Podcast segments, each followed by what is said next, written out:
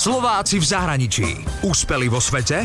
Doma ich nepoznáme. Ja viem, že rozprávky sa čítajú skôr na dobrú noc, ale mám tu niečo, čo by som vám rada povedala. Kde bolo, tam bolo, bol raz jeden muž, ktorý sa volal Raul a často len tak postával pri tenisovom kurte. Sledoval tam ďalšieho muža, Richarda Williamsa, ktorý mal dve céry, Vinas a Serenu. Každý deň zobral tenisovú loptičku a ukazoval im, ako sa hrá tenis. Vinas a Serena ťažko trénovali a teraz sú v top svetovom rebríčku. Muž Raul, otec Richard a celé mesto sú na ne veľmi hrdí. To bol úryvok z knihy Príbehy na dobrú noc pre rebelky, v ktorej je 100 príbehov o ženách, ktoré zmenili svet. Na ilustráciách pracovalo 60 umelkyň z celého sveta. A medzi nimi je aj slovenská ilustrátorka Martina Pauková. Tá kniha je úžasná a potešila som sa, keď som zistila, že na nej Martina pracovala. Do knihy nakreslila ilustráciu anglickej paleontologičky Mary Enning a brazilskej surfistky Maige Beira. Nájdete v nej aj príbehy o Kleopatre, Fride Kahlo, kráľovnej Alžbete II či o spomínaných tenistkách Serene a Vinas Williams.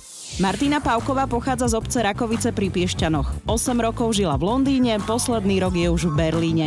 Keď študovala politológiu v Bratislave, každé leto počas výšky chodila brigádovať do Londýna. Tam sa rozhodla odísť aj po skončení školy. Pracovala v kaviarni, kde mala kolegu z Thajska, ktorý študoval fotografiu a ten jej povedal, nech sa tiež prihlási do školy tak sa prihlásila a študovala grafický dizajn.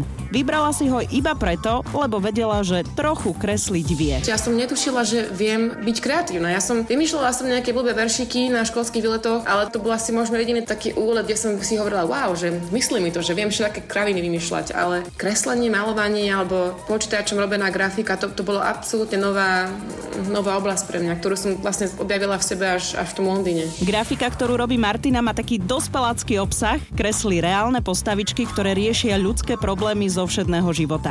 Pretože ako mi vysvetlila, je fanúšičkou každodenného banálneho života so všetkými jeho povinnosťami či obohraným ranejkovým menu. Mám tam ľudí, ktorí fungujú v reálnom živote za počítačmi v kanceláriách a riešia veci, tam zo pár vizuálnych metafor. Som si vybudovala celkom špecifický štýl. Moje tetky a ujkovia sú štíhli a takí rozpačití, nad niečím zhrbení za počítačmi väčšinou alebo niečo držia šálku s kávou a oni sú vsadení do takého geometrického prostredia. Kreslím to pozadie z takej konkrétnej perspektívy, z vrchu, keby. A samozrejme má to farby. Martina mi povedala, že farby ako šialená. Nejaká modrá, ružová, taká oranžovo-ružová, občas kúsok zelenej, žltá.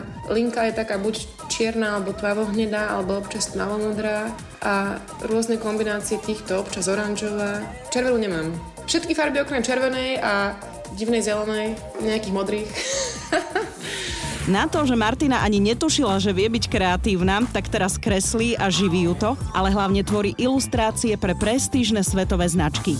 Ich zoznam je veľmi dlhý a práce Slovenky Martiny Paukovej boli uverejnené na stránkach Google, Apple, CNN, noviny Guardian, takisto New York Times či Converse. Úspeli vo svete? Doma ich nepoznáme. Slováci v zahraničí. Na Exprese a na www.express.sk.